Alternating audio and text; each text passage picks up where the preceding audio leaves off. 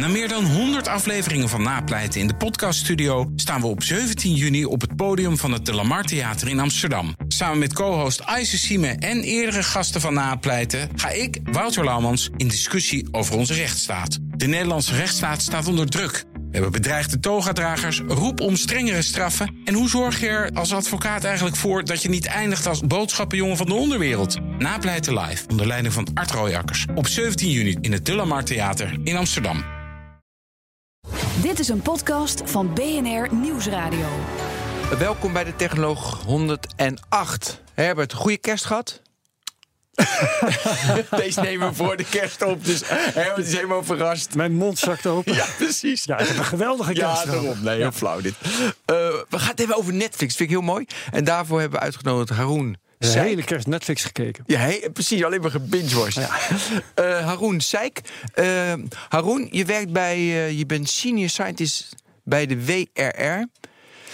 Ja, dat klopt. En eh, je houdt je, Wetenschappelijke Raad voor het regeringsbeleid. Precies, en die hebben altijd mooie rapporten. Nog, ik heb nog geen rapport over Netflix gezien. Ik denk ook niet dat het komt. Eh, nee, nee. ben je wel met een Netflix-onderzoek bezig? Eh, Netflix als zodanig niet, maar... Waarom eh, hebben we jou dan uitgenodigd over Netflix? ja, dat, dat moeten jullie Nee, weten. nee, nee, dat weet je wel. Dat wil ik jou laten beantwoorden. Ja, nee, we hebben eh, bij Freedom Lab, waar ik geloof jullie ook jullie honderdste uitzending hebben opgenomen. Ah. Ja. Nou, daar heb ik hiervoor gewerkt, de Denktank daar geleid. En we hebben een aantal weken geleden hebben een mooi evenement gehad over Netflix. En Mhm. eh, nou, daar heb ik toen een analyse gemaakt van Netflix, de datastrategie erachter. En vooral wat het met ons als kijkers doet. Ja. Dus Ja. vanuit die hoek. Maar ik ben bij de WRR wel bezig met een onderzoek naar de invloed van artificiële intelligentie. Ehm, en daar is, dat is natuurlijk ook iets waar Netflix zich mee bezighoudt.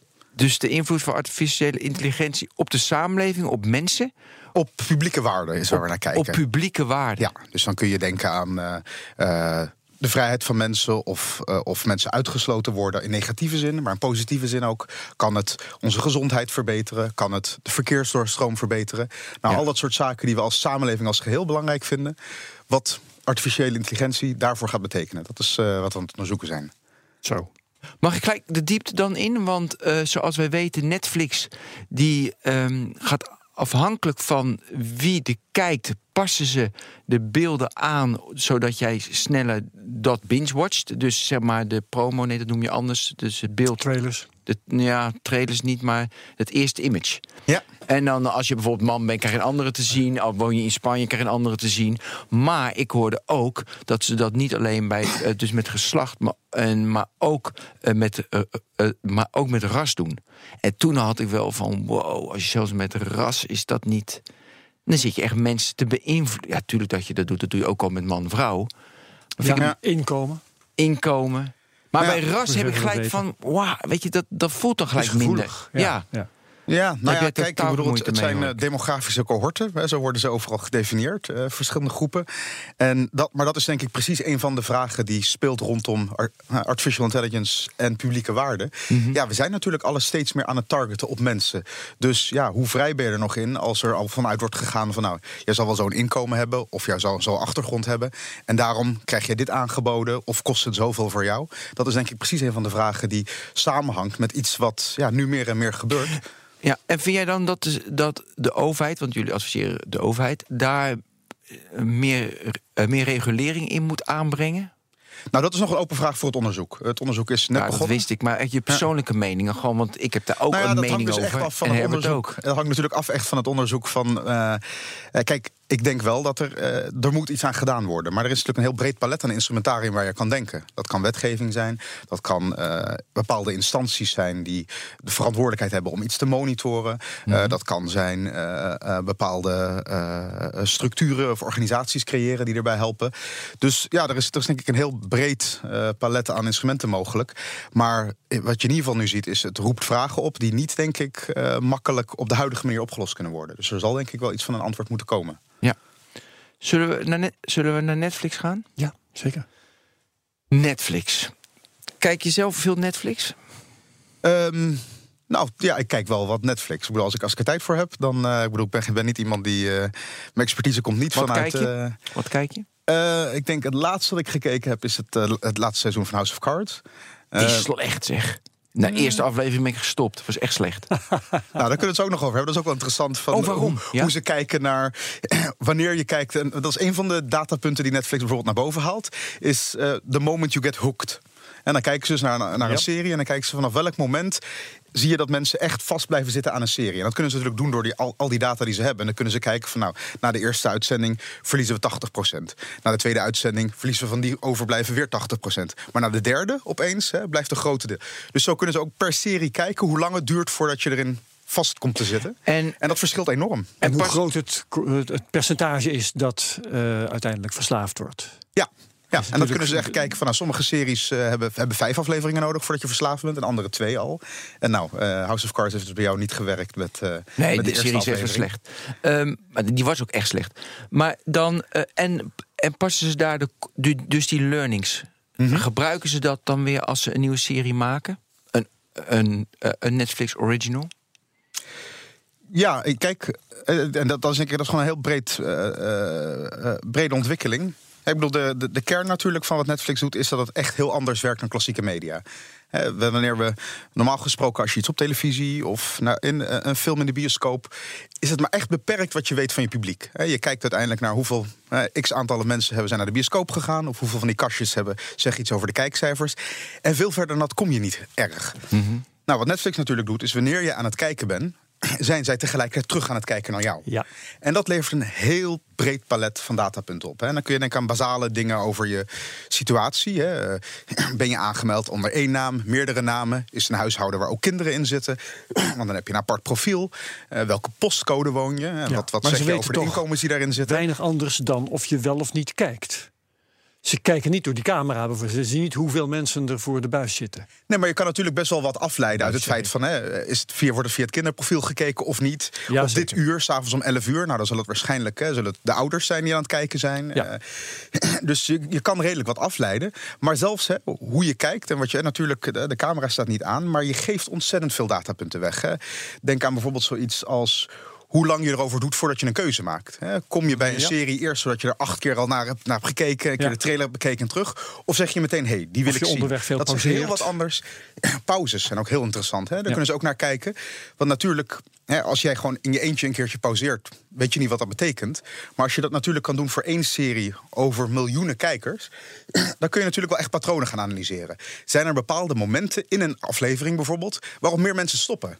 Ja. Is er dan misschien iets mis met de scène? Ja. Is dat een scène die te lang duurt? Of waar al te lang geen mooie vrouw in is voorgekomen bijvoorbeeld? Al dat soort data, dat noemen ze in-the-moment analysis. Dan kijken ze dus naar een bepaald frame.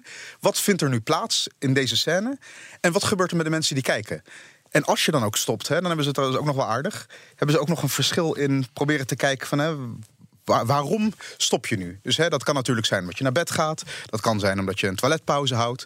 Maar bijvoorbeeld een van de dingen die ze ook hebben geanalyseerd... is dat ze kunnen zeggen van... ze weten ook wanneer een film te eng is om verder te kijken. Daar hebben ze een reeks van geïdentificeerd ook. Een aantal films die echt heel eng zijn. En dat is gewoon ja, wanneer je een horrorfilm hebt... waar iemand meer dan 70% van heeft gekeken... en dan pas stopt. Oh ja. Als je de kwaliteit niet, niet bevalt, dan stop je eerder al. Ja. Dus dat is het moment dat je weet van nou, nu is blijkbaar iemand gewoon zo bang geworden. Nu stopt hij ermee. En dan hebben ze een hele reeks van films die ze zo hebben geïdentificeerd. Dus dit zijn een, een paar maar van de immense hoeveelheid datapunten die je weggeeft eh, wanneer je Netflix aan het kijken bent. Zullen we even naar het begin van Netflix gaan? Ja. Ja dat vind ik namelijk leuk. We begonnen met, met het versturen van dvd's. Hè? Ja. Ja. En wat ik eh, dat vond briljant, die podcast moet iedereen luisteren. Dat is ehm, Business Wars. En dan is één. Heb je hem nog? eh, wat ik heb hem jou nog gestuurd. Eh, Ik heb een stuk ervan eh, gehoord. Ja. gaaf. hè, Dat, in, in Business Wars hebben ze Blockbuster versus. ehm, Blockbuster versus Netflix. Ja. En daarin beschrijven ze, en dat vond ik zo mooi, Herbert, dat ehm, in het begin ging die Reed Hastings van Netflix, die ging naar al die studio's en die Ja. zei van, joh, mag ik die films van jou hebben? En die studio's die denken, ja, waarom niet? Het is een extra distributiekanaal. Dus jij krijgt je mag gewoon een licentie afnemen, je mag, ik heb een extra, want dat was het model van die studio's, zoveel mogelijk eh, hun content die ze hebben gemaakt overal uitspreiden. Dus hoe meer wordt gekeken, hoe meer je een licentie kan verkopen, hoe meer geld je hebt. Maar Reed Hastings die dacht natuurlijk van... ik heb dan die content en dan ga ik die data verzamelen. Dus er zat een businessmodel achter zijn businessmodel. Nou ja, en toen had hij al die data. En toen in het begin inderdaad licentie. Daarna samen, dat vind ik ook mooi... dat Eigen je- content maken. Precies. Dus, eh, eh, dus als tweede samen met een studio. eh, dus samen met een studio content maken. Orange is een nieuw Black. is dat daar een voorbeeld van. China. Wat? Wat doen? Eh, eerst, eerst samenwerken Ja. en daarna in de ja. rug steken. Ja.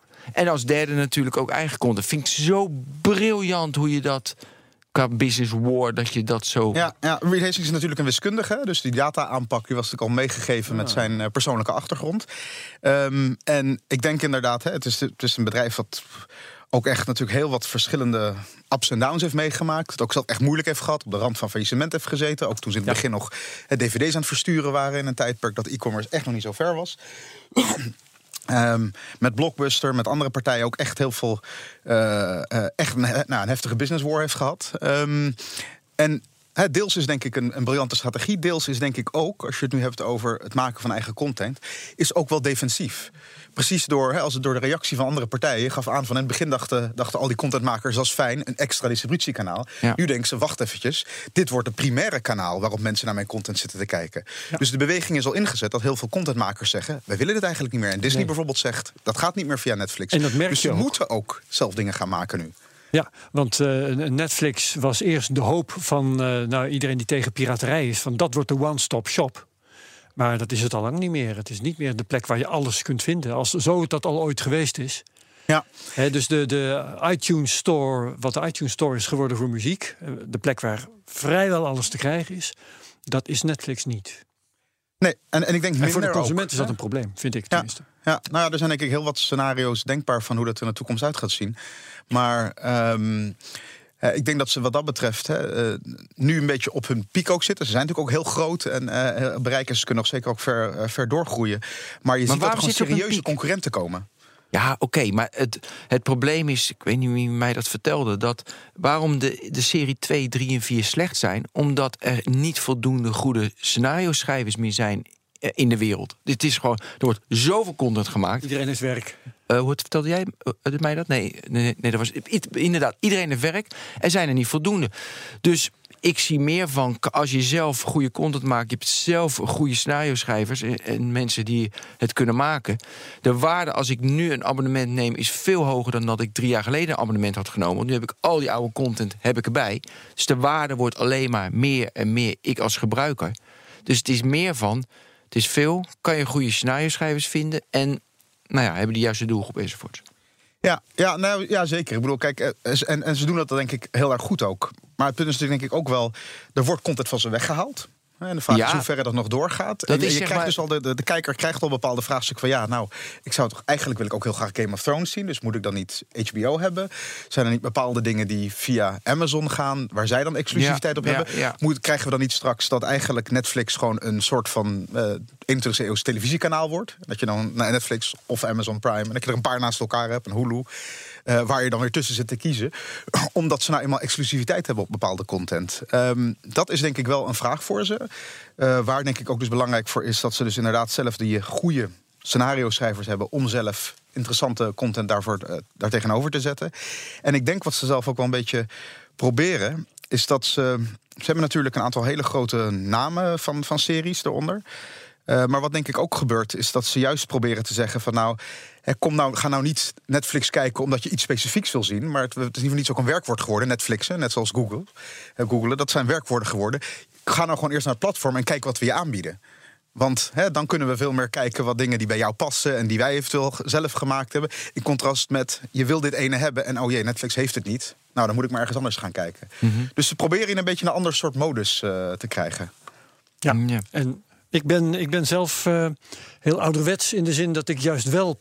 Ik ga pas naar Netflix als ik weet wat ik wil zien. En ik probeer ervoor te waken dat ze mij in hun klauwen krijgen. Want dan ga ik meer tijd besteden aan dat staren naar dat scherm dan me lief is. Ehm, net zoals Facebook probeert mij in te kapselen, probeert Netflix mij natuurlijk ook in te kapselen. Ik verzet me daartegen. Ja. Zijn je recommendations eh, goed of niet, Herbert? Oh, dus jij loopt nu net, Ja, ik eh, net eh, weg. Haroon eventjes een, eh, een scheutje water geven. Ehm, dat weet ik niet eens, want ik ben echt een, Oh, je- he- een oh, hele zeldzame bezoeker voor Netflix. Ja. Ik, eh, ik eh, Ja, kom daar zelden. Ja, Haroon bij jou? Ehm, Nou, dat, dat, dat- dat- nee. nee. Dan Nee, denk je nou. dat er vaak genoeg ook wel echt dat je de Precies. ervaring, die kennen we natuurlijk allemaal. Hè? Dat je gewoon Netflix een tijdje gaat lopen Nee, kijken. Je komt niks tegen en je zet het weer uit. Dat nee, is, het is zeker. De recommendation engine, iedereen heeft van ja, ze weten precies je data, weten alles. Nou, ik vind echt, echt slecht. Maar ook, en dat komt natuurlijk ook omdat ik dan op het account van mijn vrouw kijk en dan op mijn eigen account. Dat gaat niet door elkaar. Ik, ik, dat snap ik. Dan worden de, de aanbevelingen ook slechter van. Ja, precies. Je moet wel je eigen. Je moet, je, moet- je, je- ja, je moet hem trainen. Dus je traint hem, je maakt hem beter. Maar dat valt me wel op dat dat. Dus ze weten dan veel wat jij zei. Dat is knap. En, maar toch. Ja, nou ja, ik denk dat het. eh, het zijn denk ik twee verschillende dingen. Om heel veel te kunnen weten. En om er vervolgens de capaciteit, de kennis, maar ook de content voor te hebben. om daar heel goed op in te spelen. Dat, op dat eerste gebied denk ik dat ze echt ontzettend ver zijn. En daar, dat, moet, dat moeten we echt niet onderschatten, hoeveel ze inderdaad weten. Maar dat geldt denk ik op veel domeinen binnen de online wereld. Hè. Ik bedoel, of het nou gaat voor de, je, je, je, je hotelboekingen of je reizen. of vaak ook Google searches ook. Ja, ze, Nou, weten, ze weten wel echt en, ontzettend eh, veel. Maar je ja, krijgt natuurlijk nog steeds iets terug dat je denkt van...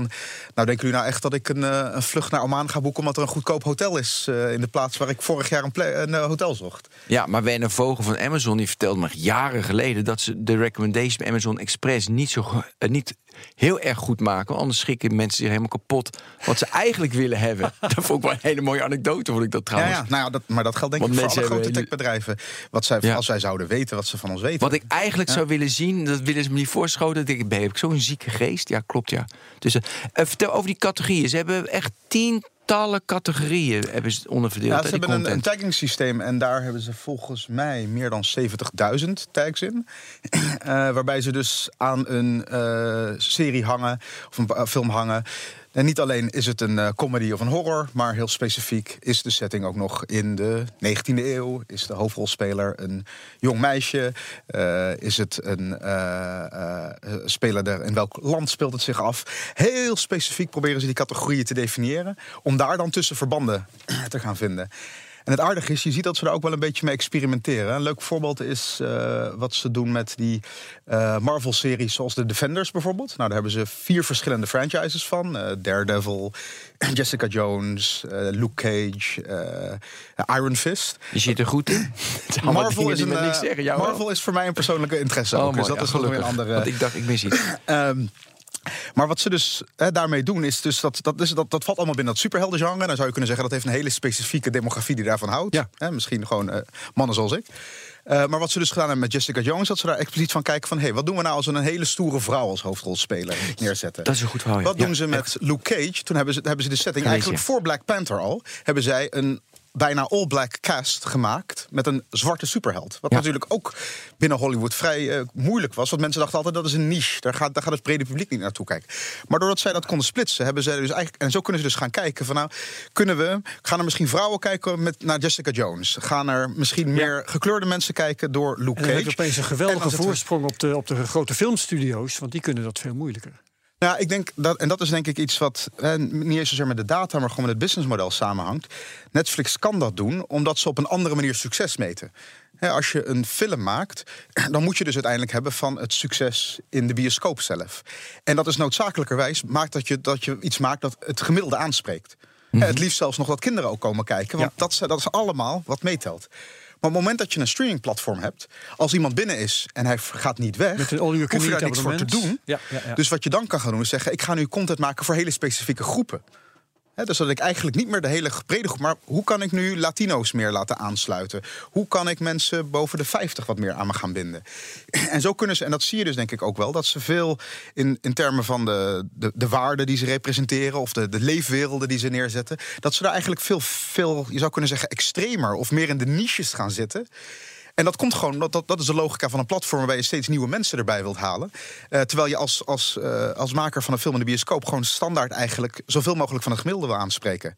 Dus je zal zo veel meer, eh, eigenlijk veel preciezere en, en, en ja, gedifferentieerdere daar, content maken. En dat kan natuurlijk alleen maar als je een mega contentbudget hebt. Want anders kan je die niches allemaal niet bedienen. Ze Ja, hebben- natuurlijk. En, hadden is dit een- jaar 8 miljard, geloof ik. Ja, ik geloof zoiets dat ze, daar, dat ze daaraan uitgeven. Ja. Ja. Dus dan kunnen ze dat doen. Wat ik, wat ik ook interessant vind, dat ze nieuwe sterren maken. Weet je, de, ik, eh, ik zag een lijstje van, eh, ja, ik ken die mensen allemaal niet, maar Millie, Bobby Brown en hoe heet ze? Finn Wolf, dat ken ze allemaal niet. Maar die krijgen dus hoeveel meer Instagram-followers en hoeveel Facebook-followers, Twitter-followers ze krijgen als ze in een serie uh, spelen van Netflix. Dus normaal gesproken is een ster veel waard als ze veel volgers hebben. Want dan weet je, zijn ze beroemd en dan gaat die film goed. Maar het is nu ook andersom dat Netflix mensen beroemd maakt. Dus het is bijna van: hey, ik geef, dat doe je niet, maar ik geef geld toe als ik maar mag spelen in een Netflix-serie. Want dan word ik heel beroemd, want dan krijg ik heel veel volgers. En dat... Ja, en dat is voor Netflix natuurlijk ook gewoon heel prettig. Want ja, het is ontzettend duur natuurlijk om die grote namen uit Hollywood ja. weg te halen. Dus, eh, en, en dat blijkt, en dat hebben ze ook succesvol laten zien. Je kan gewoon echt uh, hele grote series maken waar helemaal niemand bekend in zit. En, dat, dat, daar hebben ze denk ik heel veel successen al mee gehad. En dat is natuurlijk veel goedkoper voor ze ook. Dus als ze daarin slagen, als de mensen zo sterren zelf weten te maken, is het natuurlijk uh, veel beter te doen dan uh, die enorme. Dat is, met die, de, de, budgetten die nodig zouden zijn voor, voor grote Hollywoodsterren. Ja. Zullen we naar de politieke invloed hebben van Netflix? Ja. Hoe zit dat? Want ik keek Narcos. Ehm, uh, Mexico. Wow, man. Dan, dan, dan, ga je echt. Ik zou, als ik de Mexicaanse regering zou zijn, ik zou echt niet. Nee, ik zat de hele tijd tegen mijn vrouw. We, we keken samen. Ik zeg, nu zit die minister met zijn gezin, s'avonds kijken ze ook naar Narcos Mexico. Wat zegt die man tegen zijn kinderen? ja, ja, je moet constant indenken. Die mensen die daar worden afgebeeld of die spelen, die kijken dus ook naar Netflix en die zien zichzelf.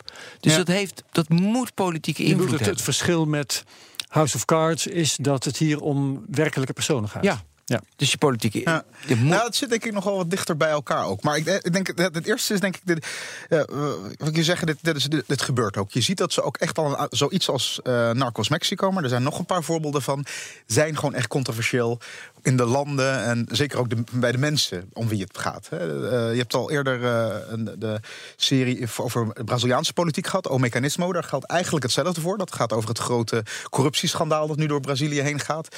Nou, daar was ook, hè, er is in Brazilië is een oproep geweest om Netflix te verbieden.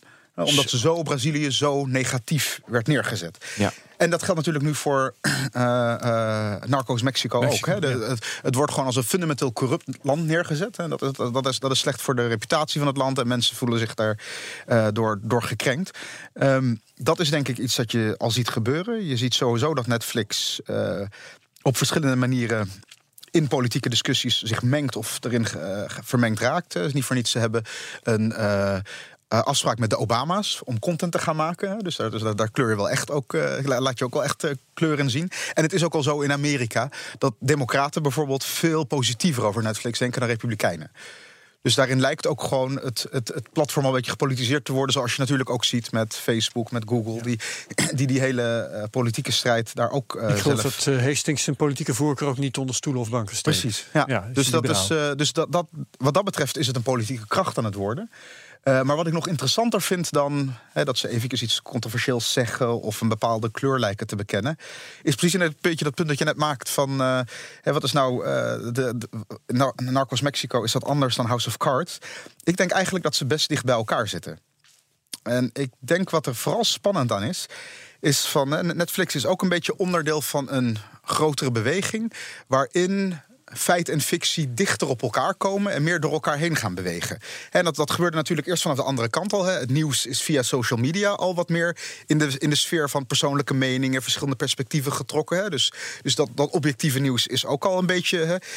wat dat betreft, uh, fictie gaat daar doorheen lopen. Nou, wat Netflix nu doet met dit soort series, is dat zij zeggen van het is, het is geen documentaire. Maar zegt dus ook geen fictie. Het is ook niet dat we het helemaal uit ons duim hebben gezogen. Maar ze gaan spelen met thema's die al in de werkelijkheid zitten. Ja en dus Narcos Mexico, daar hebben ze ook gezegd van hebben natuurlijk creatieve vrijheid in genomen. Maar ja, weet je, het, gaat natuurlijk wel over dingen die echt plaats hebben gevonden. Maar die, die en House of Cards doet dat ook. Hè? Ik bedoel, het is natuurlijk niet letterlijk hoe het gebeurd is. Maar het feit dat je speelt met het idee van een vrouwelijke presidentskandidaat. Dat je de serie steeds released op het moment dat er een of andere verkiezing in Amerika plaatsvindt. En hoe bijvoorbeeld het laatste seizoen, wat ik er dus wel toch interessant vind aan het uh, laatste seizoen van House of Cards. Hoe het met de MeToo-discussie verweven is. Laat precies zien hoe feit en fictie door elkaar heen rollen. Hè? Eh, ik denk een hele spannende dynamiek is eigenlijk... MeToo is begonnen in Hollywood. Hè, met Harvey Weinstein en zijn, hè, in, in, in, wat Hollywood deed, uh, heeft die politieke beweging gestart. Mm -hmm. Dat is vervolgens de hele wereld over gegaan. Toen is dus Kevin Spacey van House of Cards daar zelf uh, ook in betrokken geraakt. Moest dus uit de serie geschreven worden. krijg je nu het seizoen waarin zijn vrouw het overneemt. En gaan ze eigenlijk zelf ook weer met dat hele thema van MeToo spelen. Door niet alleen een vrouwelijke president, maar ook heel extreem. eh, Heel, nou ja, goed, ik wil geen spoilers Ja, wel, geven. doe maar wel, doe maar wel. eh, eh, denken aan bijvoorbeeld een volledig vrouwelijk, vrouwenkabinet. eh, de Hebben ze gemaakt politiek. in ja. Ja, dat komt later eh, dan de eerste aflevering. Maar goed, dat is dus interessant. Maar dan zijn ze dus Als- echt de werkelijkheid Ja. aan het veranderen. Dat is interessant als fenomeen. Hè? Eh, hoe- reageert een bedrijf op de omstandigheden? Dat is eh, vreselijk interessant. Mhm. Maar wat Ben eigenlijk zegt, dat maakt het als drama nog niet per se goed. Dus het is wel- interessant om te volgen, zeker eh, in jouw beroep. Maar als je gewoon kijker bent, dan kan het nog wel gewoon een slecht verhaal zijn.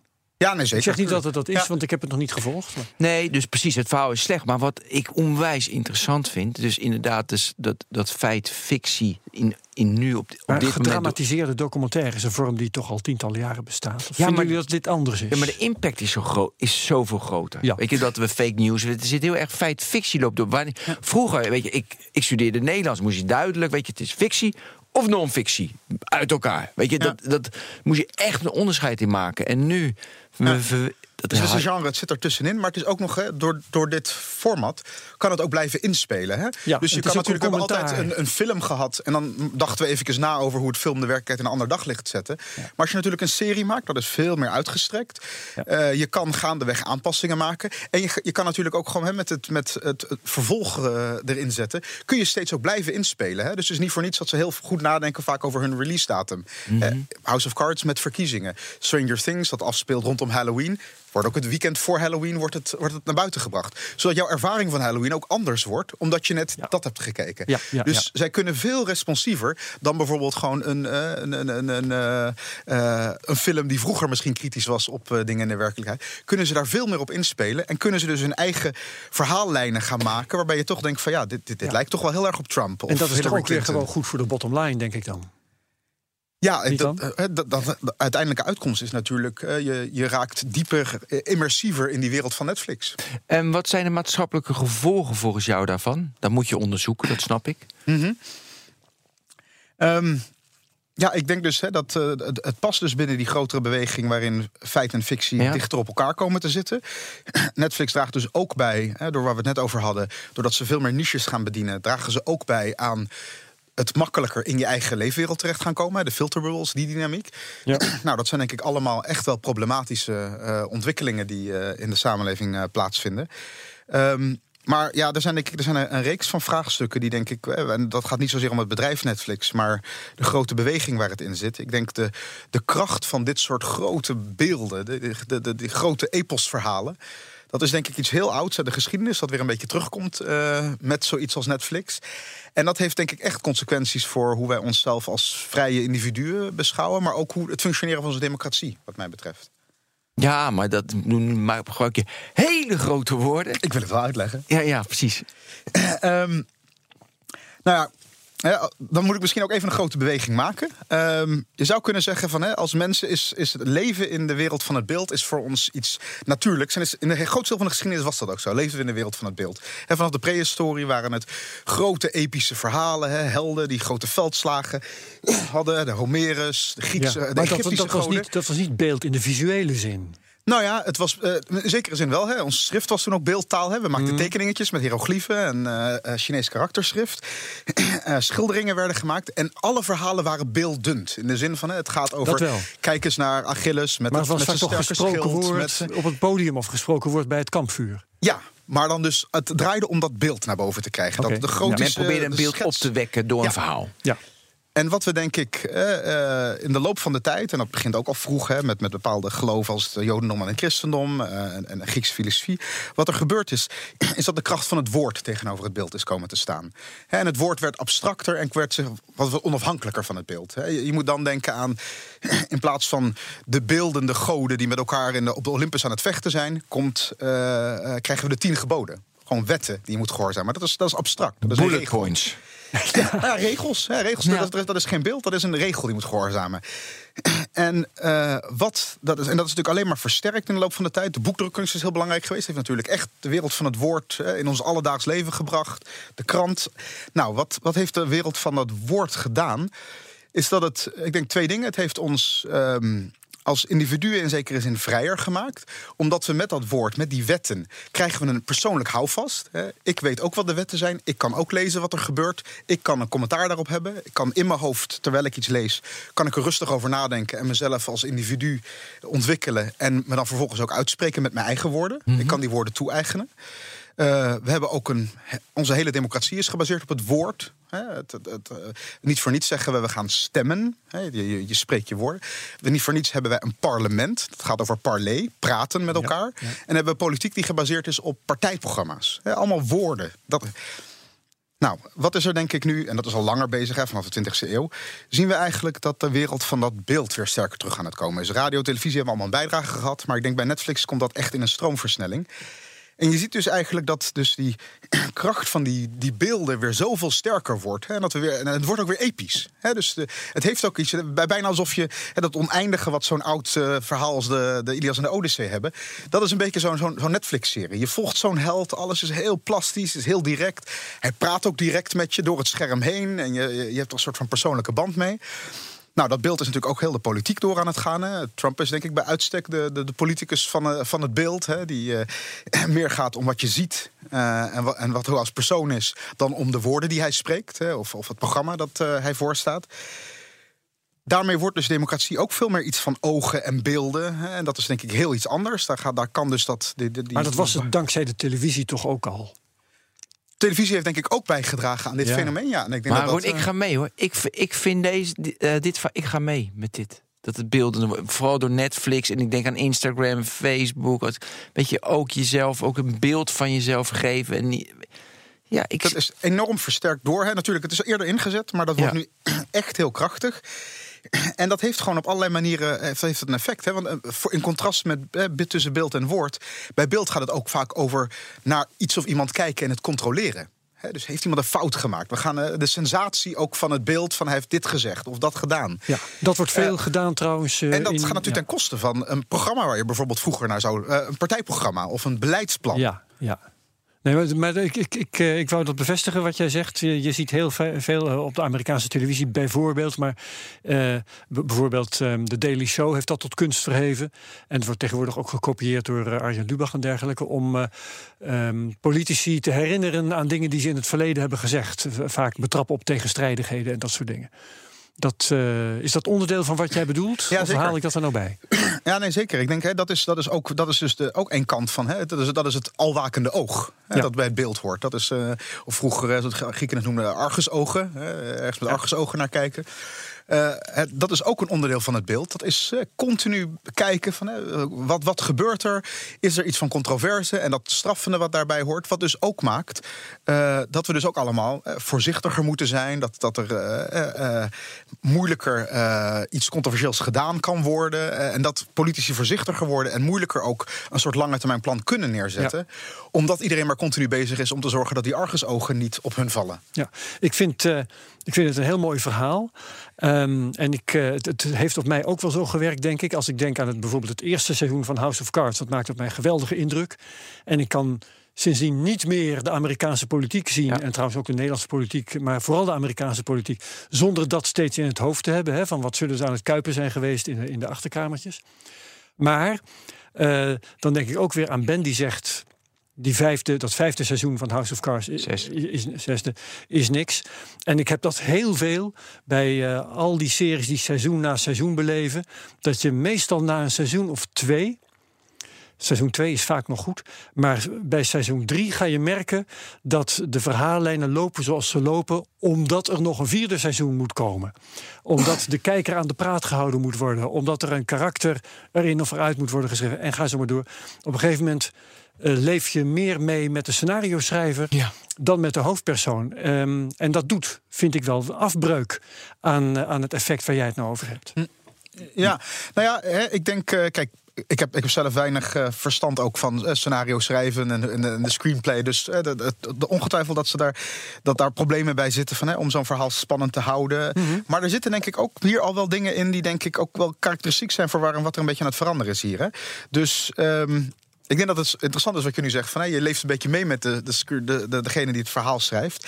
Dat is denk ik ook wel iets wat hè, een ander soort engagement al is. Dus je kijkt niet alleen maar naar het scherm, naar het verhaal... en toevallig zit het op... Uh, Hoe zou deze aflevering gaan met de scenario schrijver? Nou, maar je, bent, je, bent, je wordt een beetje in hun wereld ook meegetrokken. Hè? En je, vaak weet je ook wel een beetje waar, waar een serie naartoe gaat. Zeker omdat als het zoiets als Narcos is. Want je weet gewoon wat er in de werkelijkheid gebeurd is.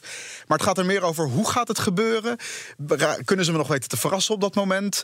Ga ik, dat is denk ik ook iets wat hoort bij streaming. Je kan ook tussentijds even zetten. Ik zet het even stop. Nu ga ik even kijken even wat opzoeken wat me interessant ja, dat doe ik heel veel, ja. Dat doe ik heel veel. Dat kan natuurlijk ook alleen maar met streaming services. ik heb dat zelf heel veel gedaan met Marco Polo. Ik hou zelf ontzettend veel van geschiedenis. En ik heb een boek geschreven over de zijderoute. Dus, uh... ook met dvd's trouwens, uh, tussen de haakjes. Maar, dat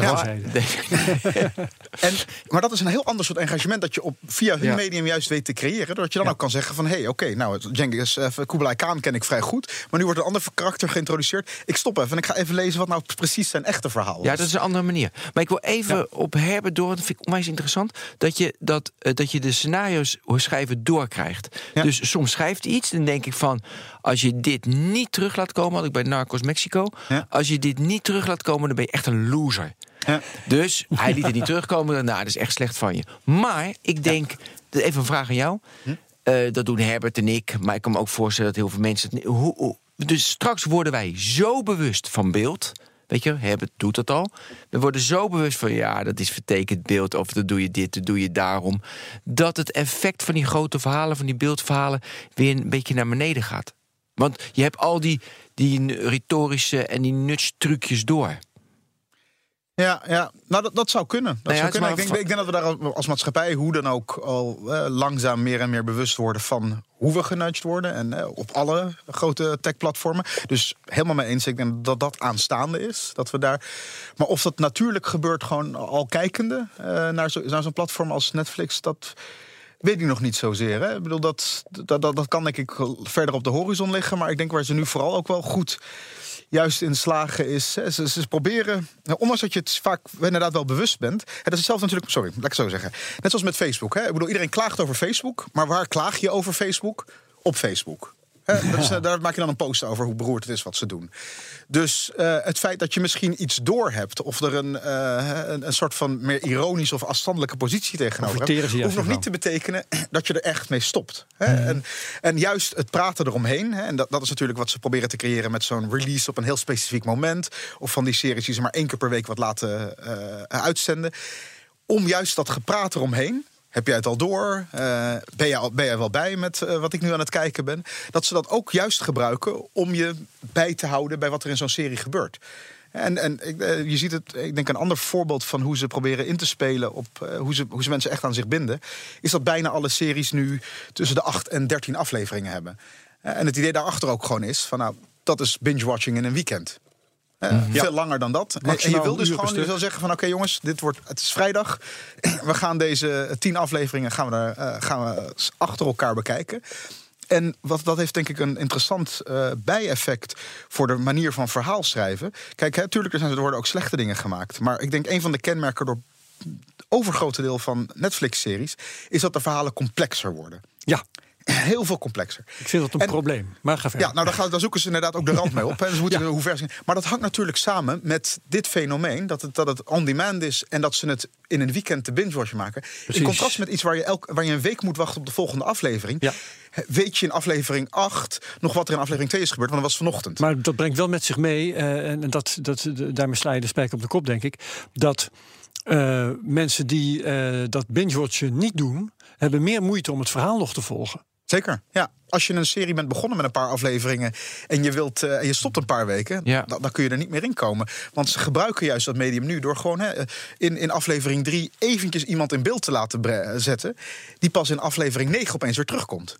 Ja. Nou, dat vergeet je in een periode van een paar weken. Maar als je dat, hè, als je immersief daar uren achter elkaar in hebt gezeten. Ja. En daarom ook denk ik dat je enorm kan genieten van verhalen. Maar uh, de, de keerzijde er ook van is. Het is heel moeilijk om zo'n verhaal in je herinnering op te halen. En misschien moet je ook wel concluderen. Uh, aangezien ze dit doen. En ze, dat heb je allemaal verteld, ze, ze, ze houden je in de gaten en ze weten precies wie er kijkt en hoe en wanneer en wat het effect. Aangezien ze dit doen, is dit blijkbaar de strategie die het meeste oplevert. Ja, en is uh, uh, gokken op dat iedereen binge-watcht. eh, levert meer op, meer aandacht van, eh, van eh, je klanten dan gokken op eh, dat mensen die afleveringen wel één voor één bekijken, één week, Ja, één, één En stuk ze variëren er een beetje mee. Ik bedoel, ze hebben natuurlijk sommige series komen wel één keer per week maar uit. En dat is ook een beetje een soort van experiment om te kijken hoe dat gaat. Ja. Ze hebben andersoortige content ook. Hè. Van, van comedy weten ze bijvoorbeeld ook al. Dat is niet binge-watch. Niet eh. Ja, nee, dat gebeurt ook gewoon niet. Mensen kijken één of Nou, twee Friends. afleveringen Ja, van, Friends. een, eh, van, van iets, iets komisch. En dan stoppen ze Dan ermee. je er dan ga je moeilijker de marathon eh, Die staan door. ook meer op zichzelf meestal. Hè? Ja. Ja. Nou ja, Friends is natuurlijk wel eh, tien seizoenen. Nou ja, goed, dat, is een, eh, dat, dat, dat zal. eh, maar ik denk, dat je stand-up comedy wordt bijvoorbeeld gedaan, of een Ja, comedy film, ja, ja, ja. of dat soort. Dat is, dat is moe, daar, daar hebben mensen moeilijker dat ze heel. Maar South dus Park, dat- om een voorbeeld te noemen, elke aflevering staat op zichzelf. Ja. En het heeft niet veel zin om daar tien van achter elkaar te Nee, het is niet dat je het verhaal dat je, dat je Nee. in een cliffhanger zit of Nee. zoiets. Net, net of je een hele dag alleen maar speculatie Ja. eet. Daar wordt, ook niet, word je ook niet goed Dus van. als je een uurtje hebt, dan kun je ook nog zoiets gaan doen. Ja. Maar de, de, het echte intrekken van mensen in hun platform, dat gebeurt denk ik via de binge-watch-series. En hebben bepaalde series zoveel impact als Oorlog en Vrede of ehm, De Toverberg of eh, nou ja, noem alle grote literatuur maar op. Hebben ze zoveel invloed dat je denkt van nou, dit is echt een klassieker over 200 jaar. Zullen we nog verwijzen naar House of Cards of naar Narcos? Of het, het is toch meer vluchtige, lagere cultuur. Maar ja, wat dat over grote verhalen. Weet je. Ja, ja, ja. Ja, nou, ik, ze ze denk ik, in ieder geval zetten zij die beweging van de grote verhalen, die, die komen allemaal weer terug. Of zij zelf al een groot verhaal hebben gehad dat, dat zo sterk is. Kijk, ja, ik, ik vind het moeilijk. Ik zou niet zo gauw zeggen van, nou, dit, dit is al een, een, serie die eh, eh, per se eh, de geschiedenis ingaat. Ik denk wel dat er dus hier al hè, geëxperimenteerd wordt met zaken. Dat we aan House of Cards gaan nadenken van, oh, hoe heeft dat nou uiteindelijk ook de politiek beïnvloed en ons beeld van wat er gebeurde. Nou, ik vraag het ook omdat ik aan mijn dochter merk... ik heb dat minder, maar mijn dochter kijkt heel veel video... en die maakt heel veel referenties uit films. Constant. Of uit series. En Wat zegt ze, ja, die heb je niet, die heb je niet.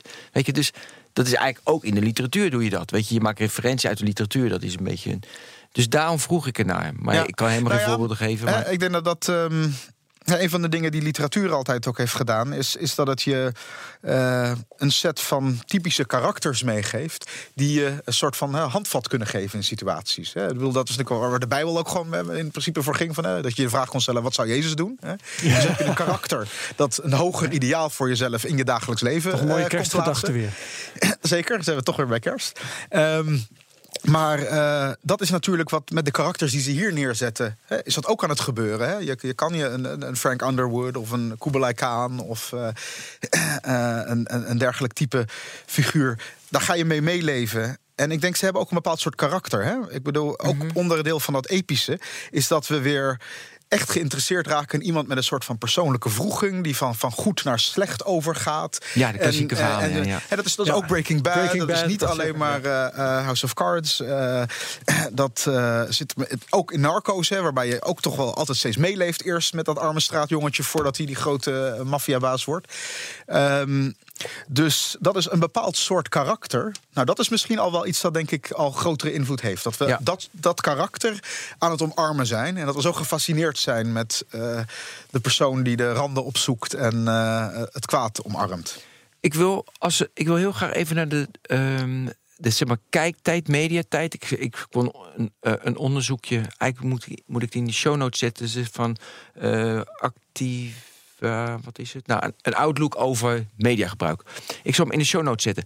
En dan, eh, we hebben in eh, 2017 eh, 12 uur en 7 minuten besteden we aan media. Onze dag duurt 31 uur, weet je, omdat je natuurlijk, want je kan audio kan je luisteren terwijl je iets anders doet. Video 4 uur 55. Maar het interessante is, er wordt dan in. Eh, dat wordt dan in 20, zeggen ze dan, dat is maar een onderzoekje, het zegt niks. Maar de kijktijd video neemt af. Want je, weet je, video kost gewoon veel te veel tijd. Ja. Audio kun je altijd doordoen. Dat zie ik ook als een beperking voor de groei van, ja, dus van Netflix. Want op een gegeven moment, ja. Is het kijkt- daarom? de dag is om. Ja. En je moet je aandacht erbij houden. En dan, weet je, en dan moet je dus maximaliseren van je omzet. Ja, dat is best wel. Dat doen ze vrij makkelijk door een euro erbij. En dan eh, een beetje prima. Maar Ja, nee, er, er is denk ik. andere eh, landen. tuurlijk, dat doen ze ook. Hartstikke ja, ze goed. hebben natuurlijk een hele grote weg, lange weg te gaan met uh, meer subscribers uh, erbij te krijgen. ja, er is, er is, ongetwijfeld is er een maximum aan tijd dat we eraan uh, aan kunnen besteden. Ik denk een andere beweging die je ziet, ik denk dat dat. Ja, Netflix speelt daar trouwens ook al op in. Um, is bijvoorbeeld juist, hè, er wordt natuurlijk gezegd van.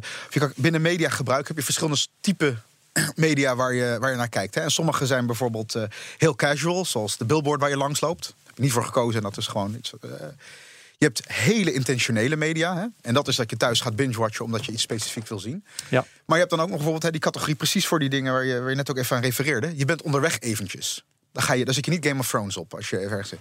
Maar je kan bijvoorbeeld wel hè, een, een, een podcast. Een, Rick, een podcast, maar bijvoorbeeld ook Rick and Morty, een tekenfilm. Een hele interessante tekenfilm trouwens op Netflix ook. um, met minder dan 20 minuten afleveringen. En het wordt, wordt dan uh, interstitial media genoemd. Hè? Media die eigenlijk in een soort van tussenmomenten wordt geconsumeerd. Als je in de rij staat. Die... Ja, dus dat ja. zijn denk ik ook een manieren waarop je nog steeds kan kijken. Van, hey, je hebt natuurlijk, er is maar zoveel tijd dat je echt intentioneel kan gaan ja. zitten op de bank. En wat er denk ik gebeurt is dat media ook op zoek zijn naar hoe kun je op andere momenten uh, kijken naar toch ook dat in te vullen met media. En ik denk een andere grote vraag die boven de markt hangt. Uh, is denk ik gewoon de toekomst van techniekontwikkeling. En met name wat zijn de nieuwe interfaces die er komen.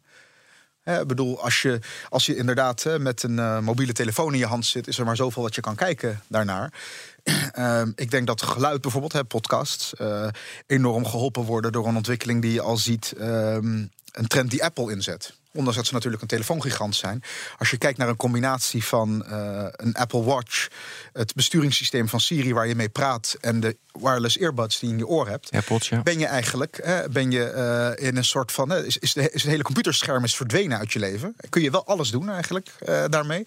En kun je in een soort van auditieve relatie met media terechtkomen, ja. horend en pratend. Nou ja, dat, die beweging van, hè, maar ook wat, wat zal dus het nieuwe oogmedium worden? Hè? En, zal, op welke manier zal VR of AR uiteindelijk vorm krijgen? Dat bepaalt natuurlijk ook voor de manier waarop we kunnen engageren met bepaalde content. Ja, de subscription, die hoeveel is het? Ik betaal die 13,99 en je hebt allemaal van die verschillende. Uh, is dat, bij bijna alles is subscription. Maar ik hoorde ook onlangs dat ook gewoon dus pay per video bij, bij, betaal, bij bepaalde partijen ook nog fantastisch gaat. Ja. Of zie jij duidelijk een trend wel naar dat Netflix vast vroeg of laat doen? Denk jij niet, Haroon? Um, weet ik niet, weet ik niet. Ik, kijk, ik, ik ik moet zeggen, ik ken de markt ook niet precies genoeg om al te kunnen een comedypakket, een uh, dramapakket, een horrorpakket. Ja, ja, nou dat is ook, dan kom je eigenlijk wel een beetje bij soort... de, de, oude PTV-model. Ja, dat soort diversificatie kunnen ze natuurlijk wel de bottomline mee oppompen. Ja, ja ik denk, denk ik. Hè, ik bedoel, uh, uh, reclames zijn een ander model, wat sommige andere streamingplatformen ook wel echt uh, doen. Ja, uh, bij Netflix is er ook wel eens sprake van geweest. Ik weet dat ze daar uiteindelijk van zeggen van nou, dat, dat hoort gewoon niet bij onze ervaring. Maar dat is natuurlijk een andere manier maar waarop iedereen ze op YouTube baalt ervan. Laten we duidelijk zijn. Hè? Dat, ja, nee, dat is, dat is, dat, dat is echt een, een soort trade-off. En ik denk ja. dat het dan ook afhangt van wat is de ervaring die bij dit platform hoort. Um, en Kijk, een, een effect natuurlijk van uh, uh, betalen voor iets dat je kijkt, is dat je dus op een andere manier gaat kijken. Je, je, maakt dan wel echt een veel, je moet een veel bewustere beslissing nemen. Ik heb er nu voor betaald, dus ik heb nu die twee uur om deze film te gaan kijken. En ik hoop dat die leuk is. Um, terwijl Netflix nu veel meer zit langs de as van... Weet je, ik probeer maar wat. En als je het niet leuk vindt, dan stop je hem gewoon meteen. Ja. En dat is Netflixen. Hè, dat is het werkwoord. Ja. Hè, dat, is, dat is niet... Uh, je gaat er niet naartoe omdat ik hoop dat dit een goede film is. Maar je gaat ook gewoon... Je, je, je, het is, ja, maar het is wat is de trend van de mensheid? Is dat Netflix of ik heb er nu voor betaald, nu wil ik dat en ik ga zitten? Naar mijn idee, Netflixen, dat is naar mijn idee de trend. Maar... Ik denk breder, eh, en dan heb je het natuurlijk ook over uh, hele andere domeinen. Is er natuurlijk gewoon een grote beweging naar subscriptions. En dat zit hem in media natuurlijk met muziek, uh, met kranten. Krantenabonnementje. precies. Maar ook de, de, beweging naar mobility as a service bijvoorbeeld. Dat, er is natuurlijk gewoon een bredere beweging om te kijken van nou, betaal je gewoon een vast bedrag. En staat daarachter alle mogelijke diensten of uh, producten die, die je wil ja. hebben. Mm -hmm. voedselpakketten dagelijks kunnen krijgen, bezorgdiensten. Dat, Dus ja, Ja. ik denk er is wel degelijk een soort, soort beweging naar het subscription model. Wat natuurlijk voor organisaties ook heel interessant is. Want je hebt een hele stabiele ja. basis van. eh, Maar van ik zie ze nog wel eens stappen naar, naar pakketten. Want dan kun, dan kun je nog steeds Netflixen. Hè, als je van horror houdt of je houdt van documentaires. Maar die comedy-series, dat vind je allemaal maar flauwekul. Dan kun je misschien voor... eh, Voor want 4 euro. Jij zegt 13,99. Ja. Voor 5 euro of Ja. zo.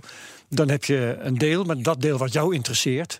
En dan heb je niet meer het gevoel dat je betaalt voor al die dingen die je toch niet bekijkt. Ja, daar hebben we het natuurlijk vaak over gehad. Hebben we weer, ze Ja. bundelen nu alles en dan gaan ze weer unbundelen Ja, ja, ja. om het weer, eh, eh, om daar weer waarde in Maar te creëren. ze, daar gaan ze vast mee, tenminste dat denk ik, ik hoor het graag van jou Haroon, eh, mee experimenteren hè, om te kijken of dat gewoon meer geld oplevert. Ja, nou, ik denk dat inderdaad, hè, deze markt is gewoon nog volop in beweging. En met Mm. name omdat er nu gewoon eh, eh, sinds kort echt wel wat sterkere concurrenten aan het opstaan zijn. Ja, daar Moet je het ook over reageren? hebben. Daar we moeten het over Disney hebben, want die beginnen volgend jaar. Ja, die, zij zijn eh, geloof ik ook al hè, eh, aandeelhouder in Hulu. Wat samen met Fox onder andere in zitten. Maar met de overname van Fox wordt het echt volledig eh, hun platform. Ehm, nou ja, en Disney is natuurlijk een, eh, een bedrijf dat ontzettend veel eh, sterke content heeft. En van daaruit denkt van... Hey, Moeten wij nu niet ook zelf het, eh, de interface, het platform worden waar, waar mensen van gaan kijken? En als dat de beweging is, hè, als veel meer partijen gaan zeggen van ja, eh, dat is natuurlijk veel moeilijker als je eh, beperkte content hebt. Maar als je echt een, een Ja. content bent waar mensen specifiek voor geïnteresseerd zijn, hè, zoals bijvoorbeeld kinderen voor Disney-films. Dat je dan zegt van nou, dat, dat, dat trekken we gewoon overal vanaf en dat willen we apart neerzetten. Nou ja, dan krijg je al dat je, eh, dat je als, ook als Netflix en al die partijen andere soortige modellen moeten hebben. Omdat content niet meer beschikbaar is of omdat er Ja. andersoortige eh, concurrenten eh, hetzelfde aan het aanbieden zijn. Maar goed, Disney heeft natuurlijk één probleem. Dat het oude model is dat ze hun content aanbieden. En dan, eh, ja, dan kan ik het dus aangeboden hebben. Ergens anders kan ik het dan zien. En hun eigen platform. Dus er zitten in twee modellen zitten ze, daar hinken ze op. Dat wordt toch lastig voor ze. Ze Ja. moeten of alles op het platform, maar dan ook alles wat ze hebben. Want de mensen, ik wil het zien, dus ik neem een Disney-abonnement. Als ze ertussen blijven hangen, is dat platform net niet goed genoeg. Want ja, is die content, want die heb je zo goed verkocht aan, weet ik veel, aan welke studio. Of eh, weet je, aan welke eh, zeg maar, distributeur. Weet je, daar mag je niet Ja. tussen blijven hangen. Nou, dat is denk ik de vraag. Hoe, hoe- wat voor, hoe, hoe gaan ze dat doen? Ze zijn in ieder geval nu, hè, met, met die overname eh, van Fox, zijn ze in ieder geval nu hard bezig om heel sterk content, eh, een heel krachtig imperium daarvoor te creëren. ik weet niet precies hoe ze, dat, eh, hoe, ze, hoe ze die strijd aan zouden kunnen gaan. Maar ik denk dat dat wel hè, een, ook een grotere beweging is. Hè, die je ook breder ziet hè, in media, maar in allerlei domeinen. Dat je ziet, hè, daar, je had een oude sector. Er is een tech-platform tussen gekomen dat zei van nou wij zijn alleen een, een tussenpartij. En dat is op een gegeven moment zo machtig geworden tegenover de leveranciers van de producten. Dat die, product, die die leveranciers nu aan het reageren zijn en Ja. zeggen: wacht even, wij gaan nu de omgekeerde beweging En ze maken. zijn ook niet meer alleen een tussenpartij. Ja. En de, maar dat de, de platformen zelf ook juist weer ehm, eh, nu dus zelf die content moeten gaan maken. Ja. Nou, dat zie je dat is ook Amazon dat Whole Foods koopt. Hè? Dat is ergens, je je gaat juist weer als puur virtueel platform, ga je fysieke presentie kopen. Hè? Ga je, eh, omdat je ergens ook weet van nou, dat, dat- je je had een bepaalde tijd waarin je als platform oppermachtig was tegenover al die eh, leveranciers van verschillende producten of diensten. En nu die, eh, die, die, die partijen zelf ook in beweging komen, zichzelf ook heel vaak aan het bundelen zijn, zie je dat juist de, de, de virtuele Ja. platformen ook naar de fysieke wereld toe gaan. En dat zie je dus in de vorm bij Netflix, dat zij dus echt die eigen content ook gaan maken. Nou, dat is denk ik echt een, een, een bredere beweging waar, je nog, waar nog echt heel veel in gaat veranderen in Ja. type modellen. En, en ik zie zelf, want ik zei eh, eerder eh, in deze technoloog al dat ehm, Netflix niet de one-stop shop is geworden, wat wel eens gehoopt is hè, dat, ze het zou, dat ze zouden worden.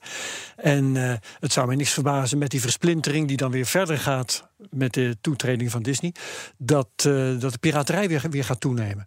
Want op een gegeven moment heb je toch geen zin om nog een abonnement Om, te eh, nemen. ja, abonnement. Netflix, abonnement Disney, abonnement eh, Amazon, ga zo maar door. Op een gegeven moment heb je er toch wel genoeg van om voor elke film of serie die je wil zien weer een extra abonnement af te sluiten. Klopt het dat je bij de serie die bij Ziggo was, hoe heet die? De Black Back. eh, nou ja, was zo'n serie die eh, En kwam. dan heb je vijf abonnementen en dan is er nog iets anders wat je vindt. Ja, kun je ja, helemaal je nergens vinden, want het is van. lang overal weggehaald omdat het niet genoeg Ja, nee, dat is, hè, dat is dus de vraag hoeveel we bereid zijn om eh, hiervoor te willen gaan betalen. En hoeveel Ja. diensten we daarvoor eh, eh, eh, als consumenten willen gaan hebben. Nou, heb je uitgerekend van hoeveel je aan entertainment, want het is entertainment. eh, ja, maar documentaire niet is ook leren. Maar goed, hoeveel je besteedt huishouden nu in vergelijking met 20 jaar geleden? Toen ik met CD's moest kopen.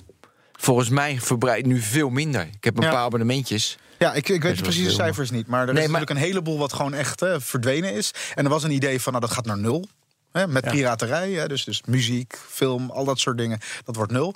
En je ziet nu met Spotify, met Netflix... dat er wel degelijk eh, betaalmodellen zijn. Ehm, en dan is de vraag van, nou, hoe ver kan dat omhoog klimmen? Hoe ver kan Ja. dat weer naar een, een, een redelijk... Dat is ook eh, nog onverkend gebied, hè? Ja, en, de vraag wat je natuurlijk ook krijgt. Hè, ik bedoel, ik ben vooral zelf ook heel erg benieuwd naar wat Amazon in dit domein gaat doen. Ehm, omdat je daar weer iets heel anders krijgt. Ja. Namelijk een partij die ook hier in de, eh, eh, deze streaming videodiensten gaat aanbieden. Maar een groot conglomeraat is dat heel veel andere diensten ook heeft.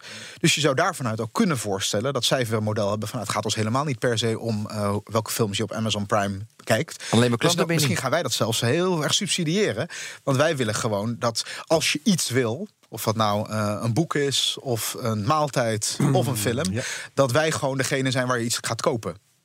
Ehm, dat zou, hè, dat zou natuurlijk Ja. ook een model kunnen. En dan zouden ze het misschien ze- dus veel goedkoper kunnen gaan aanbieden. Omdat het alleen maar erom gaat dat jij ge- gebonden blijft aan hun. En maar dat dan is moet natuurlijk Amazon moeilijker. ervoor gaan zorgen dat ze alles hebben.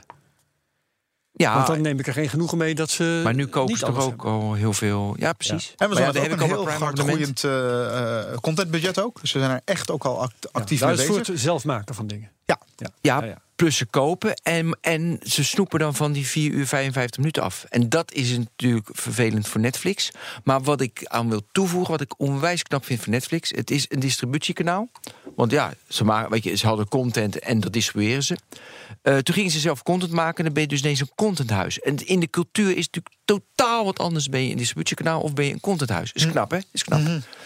En Zeker. dat vind ik ook bij Amazon interessant. Zijn ze echt, tuurlijk, en dat kan je kopen, kan je opzij zetten. Maar zit je in de kern van je DNA van je bedrijf, kan je ook content maken. Dat heeft Amazon, dan moeten ze nog wel bewijzen dat ze een, su- een successerie als Narcos of House of Cards kunnen maken. Dus Ja. dat wordt business-wise ook leuk. Nee, zeker. En dat is denk ik hè, iets wat, wat voor al die, de, die bewegingen waar we het net over hadden, daar in het geheel voor geldt. Van, hè, je was eerst gewoon een soort van tussenpartij, een platform. En je wordt nu eigenlijk gedwongen om je dieper en dieper te gaan bemoeien met de bouwstenen eh, waar Ja. het eh, eh, vandaan kwam. Hoe goed slaag je erin om, om dat te kunnen doen? Ehm, ja, dat is denk ik, dat geldt voor alle bedrijven die zich nu opeens wat meer met die fysieke basisbouwstenen aan het bemoeien zijn. Ehm, wat denk ik Amazon natuurlijk ook wel voor zich heeft spreken, is dat het een, ehm, eh, een bedrijf is dat heeft laten zien dat het geslaagd is in naar nieuwe domeinen toe te bewegen. Dat het wat dat betreft er wel dichtbij zit. In de zin dat zij zeggen van nou, bij ons is één, hè, één stelregel is het gaat om gemak voor de consument. Dat is het enige. Wij- Wij willen gewoon dat, dat, er een, dat wij de partij zijn waar je nergens over hoeft na te denken. En ik van goh, wat gaat dit makkelijk? Nou, dat, is, dat, is, dat is de. de eh, dat is denk ik wel iets waar ze. eh, waar je heel dichtbij zit bij datgene wat Netflix ook eh, competitief maakt. En ze hebben natuurlijk ook ongelooflijk veel data. Ja. Ik bedoel, dat is. eh, dat, dat kan ik, zou ik me sowieso afvragen voor, voor heel veel eh, domeinen. Je hebt, ja, wat is de relatie met die grote, echt die big tech bedrijven? ehm, die toch echt over verschillende domeinen heen informatie over klanten hebben. partij, individuele sectoren heel makkelijk kunnen subsidiëren. Dat is natuurlijk iets wat een bedrijf als Amazon eh, eh, heeft. Maar bijvoorbeeld het eh, de, de, de Chinese equivalent van Netflix. dat is onderdeel van Baidu, de Chinese Google. Dus de, de- kracht die er ook vanuit kan gaan als je zo'n groot platform hebt. dat over heel veel diensten voor de consument beschikt. eh, zou je ik niet moeten onderschatten in wat je dan ook in media zou kunnen doen. We hadden, we hadden het pas in de technoloog over China. En de vele bedrijven die in China bij wijze van spreken staan te wachten om nog een keer uit te breken. Ehm, gaat, gaan Chinezen ook proberen om deze contentmarkt in het Westen te veroveren? Of, zij, eh, of we naar een Chinees platform gaan kijken met z'n allen. Gaat ze nooit Ja. lukken. Dan moeten ze natuurlijk wel Nou, het is, content aanbieden die bij onze cultuur past. Maar ze, ja, ze kunnen het natuurlijk wel doen. Ehm, ja, er zijn denk ik er zijn andere Ja. domeinen waarop Chinese bedrijven denk ik makkelijker kunnen expanderen. Ja. Alibaba is natuurlijk al redelijk aan het, eh, eh, aan het groeien, ook in het Westen, als, als een eh, e-commerce platform. Ja, smartphones inderdaad. eh, zelfs al een beetje hun social media. de- denk, eh, maar een videoplatform. Nou ja, maar je kan wel als. Ja, maar dan We moet gaan al niet die naar Chinese films kijken. Maar een Chinees bedrijf Ja, kan natuurlijk gewoon kopiëren wat. Netflix doet. Ja, ik, maar Ze hebben, de, ze hebben het geld er in ieder geval voor. Ja. Ehm, maar goed, hè, ik denk dat. ehm, Wat Nou er in China ja. gebeurt, er is, er is al heel veel dynamiek wat ze doen op het gebied van media. Hè? Ik bedoel, ze zijn al, er is al een heel lange soort van discussie tussen de Chinese markt en Hollywood bezig. Hollywood is gewoon het aanpassen op China zelf. Eh, omgekeerd, eh, eh, China probeert allerlei Chinese acteurs en verhalen te internationaliseren. China wil in ieder geval ook heel graag een grotere rol spelen in de beeldvorming wereldwijd. Het is niet voor niets dat ze Chinese mediabedrijven gigantisch aan het expanderen zijn in allerlei velden. En in New York eh, kantoren openen en kranten in Afrika distribueren. Nou. De- dan de- zie je de het contouren toch al. Ja, Ja. het beeld is, is eh, heel belangrijk daarvoor. Maar goed, ja, zoiets als eh mediacontent maken, daar is natuurlijk eh, Hollywood specifiek wel echt heel erg goed Nou ja, en dan komen wat Netflix doet, lokale content. Nederlandse content. Nederlandse content nog niet. Wel een Vlaamse serie hebben ze in In een, Spanje. eh, in een YouTube-video over dit onderwerp zegt eh, Roland van der Voorst van Ja. eh, eh, Freedom Lab? Freedom Lab. Ja.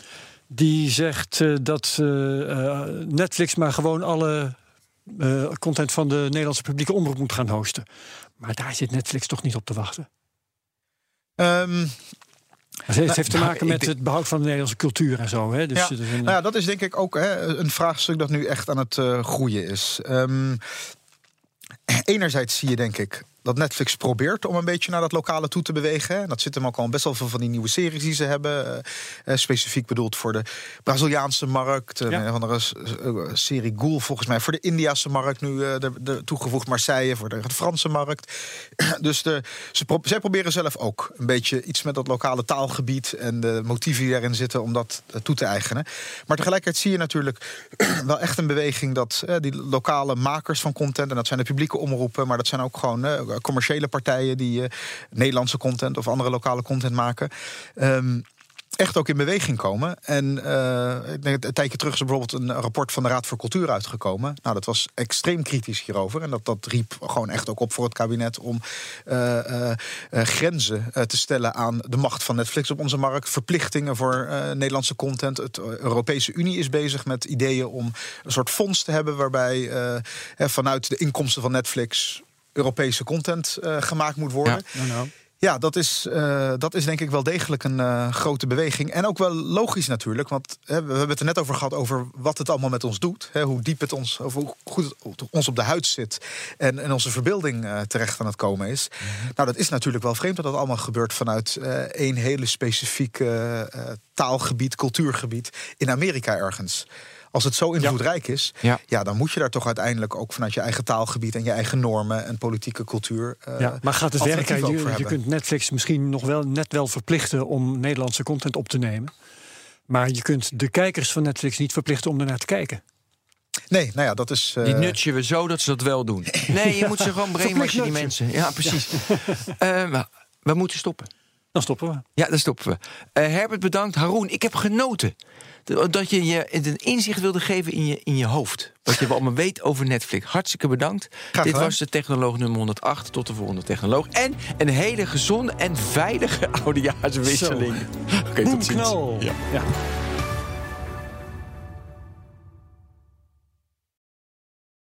Ook Harm Edens vind je in de BNR-app. Je kunt BNR Duurzaam niet alleen live luisteren in de app, maar ook terugluisteren als podcast, zoals al onze podcasts. En naast dat de BNR-app Breaking News meldt, houden we je ook op de hoogte van het laatste zakelijke nieuws. Download nu de gratis BNR-app en blijf scherp.